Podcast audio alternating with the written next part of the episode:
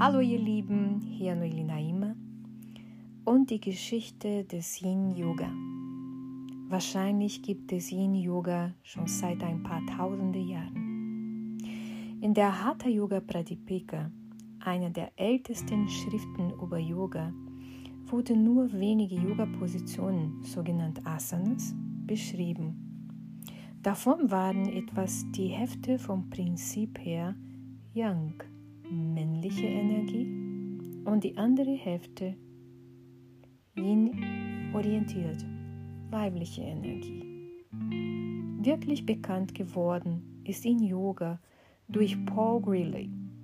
Paul Greeley begann seine Yoga-Weg im Jahre 1979 mit den Yang-orientierten Yoga-Stilen Ashtanga Yoga und Bikram Yoga. Dann stieß er im Fernsehen auf Pauli Zink, ein Kampfsportler mit beeindruckender Flexibilität. Er nahm Kontakt zum Pauli Zink auf, der schon vorher Yin Yoga praktiziert hatte. Dadurch hatte dieser seine beeindruckende Flexibilität erreicht. Paul Greening wurde sein Schüler. Später führte ihn sein Weg zum Dr. Hiroshi Matuyama, die ihn die Theorie der Meridiane lehrte. Er verstand dadurch den Zusammenhang zwischen Asanas und den damit angesprochenen Meridianen. Paul Greeley brachte seine Kenntnisse über Anatomie, die er sich zu Beginn seiner Yoga-Praxis bei Dr. Gary Parker angeeignet hat, sowie die Lehren des Dao-Yoga und der Meridiane zusammen und entwickelt daraus die Form des Yin-Yoga, das heute bekannt ist.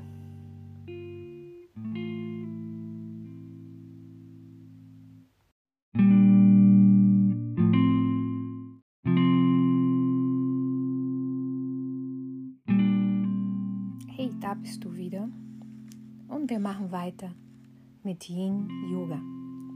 Was ist Qi? Qi ist gleichzusetzen mit den Ausdrücken Prana oder Lebensenergie. Gemein ist damit beispielsweise die Energie, die wir brauchen, um uns zu bewegen, um unsere Körperfunktionen aufrechtzuerhalten oder um uns gegen äußere Umwelteinflüsse wehren zu können. In Yin Yoga wird immer wieder von Qi gesprochen, weil es einen direkten Bezug zur Meridiantheorie gibt, die sich auf den Qi-Fluss im Körper bezieht. Diesen Bezug werden wir Schritt für Schritt erforschen. Qi kann man nicht nachweisen, denn es ist nicht sichtbar. Manche können es sehen. Trotzdem beinhaltet alles lebendige in sich. Dazu zählen zum Beispiel unsere Lebensmittel, unser Atmen, unser Körper. Ohne Qi gibt es kein Leben. Wenn der Körper leblos ist, fließt kein Qi mehr. Lebensmittel, die durch verschiedene Vorgänge weiterverarbeitet worden sind, beinhalten weniger Qi aus unverarbeiteten Lebensmitteln. Eine Kartoffel, die gerade vom Feld geerntet wurde, steckt beispielsweise noch voller Qi.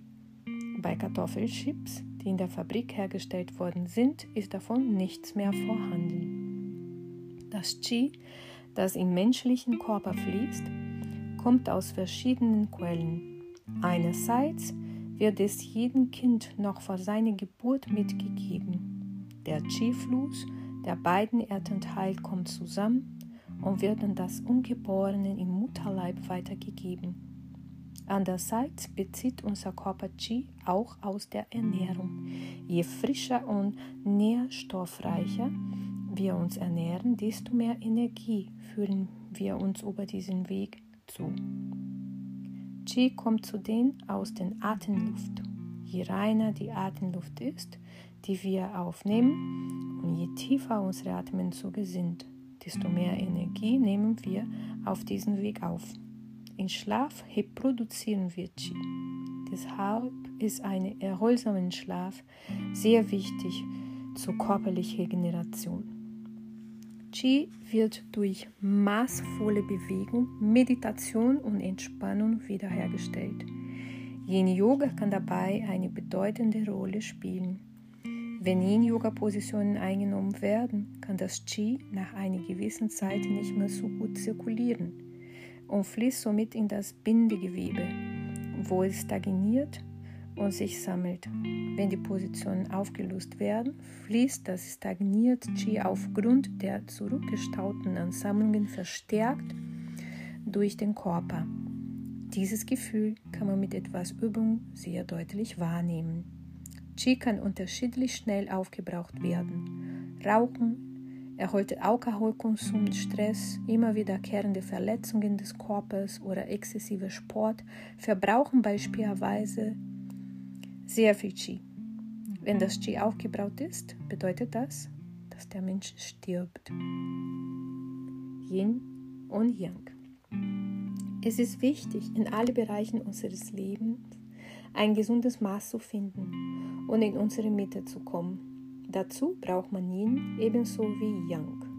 Verdeutlicht werden kann dies an dem schönen Symbol des Taoistischen, das einen Kreis mit zwei gleichen Heften darstellt. Auf jeden Hälfte ist ein kleiner Teil der anderen Hälfte wieder zu finden. Yin steht dabei auf der schwarzen Seite und Yang auf den weißen. Yin und Yang bilden zusammen eine Einheit. Das eine kann nicht ohne das andere existieren. Auf den Körper bezogen bedeutet dies, dass die weichen, elastischen Körperteile, wie zum Beispiel die Muskeln, aus Yang bezeichnet werden. Die harten, unelastischen Körperteile, wie zum Beispiel die Gelenke und die Knochen, werden hingegen Yin zugeordnet. Um diese Einheit zu erreichen, sollte man mit dem Muskel ebenso wie mit den Knochen und Gelenken arbeiten. Es folgen weitere Beispiele für Yin und Yang, dass es deutlicher wird, dass diese zwei Einheiten untrennbar miteinander verbunden sind. Yin Mond, Yang Sonne, Yin links, Yang rechts, Yin passiv, Yang aktiv, Yin Erde, Yang Himmel.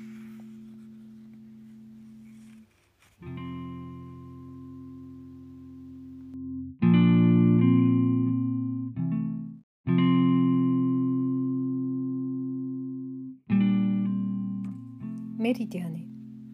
In der chinesischen Medizin werden die Energieleitbahnen des Menschen, durch das Qi fließt, aus Meridiane bezeichnet. In Yoga nennen wir diese Meridianen Nadis. Sie verlaufen durch den ganzen Körper und verbinden verschiedene Bereiche wie ein Netzwerk miteinander. Zur gesunden Haltung des Körpers ist es wichtig, dass die Energie frei durch die Meridiane fließen kann.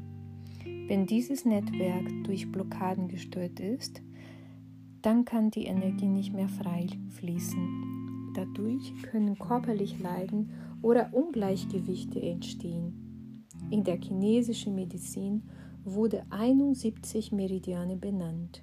Davon werden 14 aus die wichtigsten angesehen.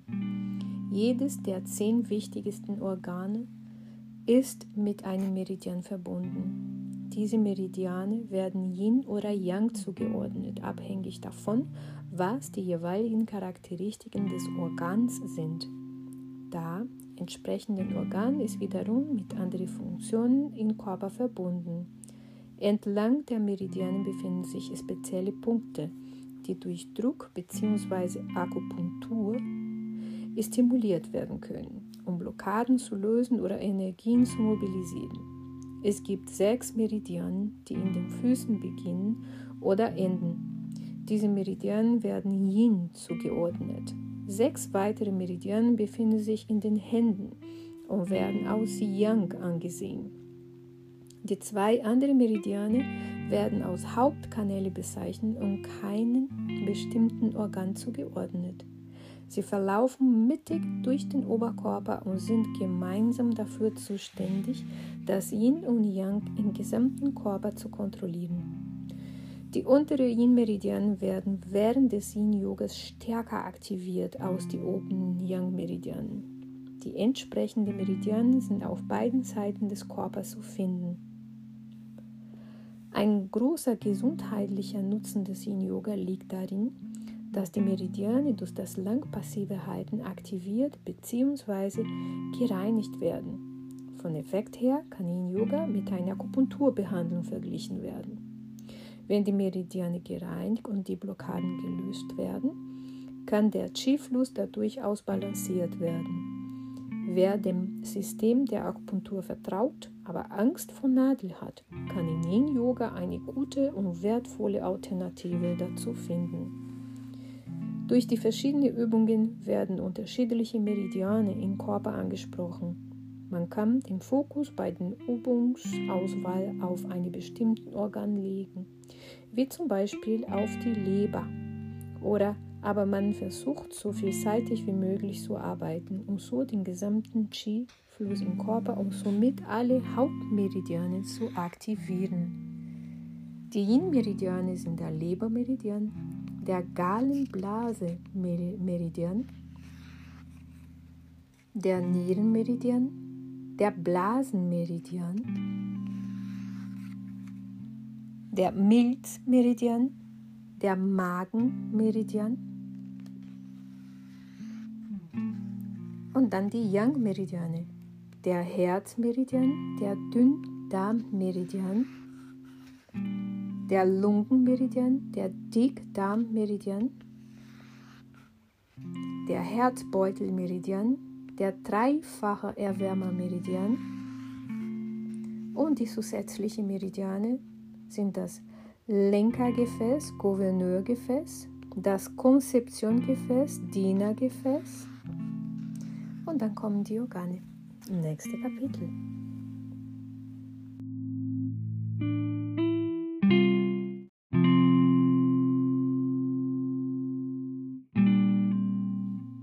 Die Organe in Yin Yoga. Bernie Clark erklärt in seinem Buch Jenseits dass die Organe in der chinesischen Medizin nicht nur aus körperlicher Einheit angesehen werden, sondern dass sie eine Funktion im gesamten Körper erfüllen.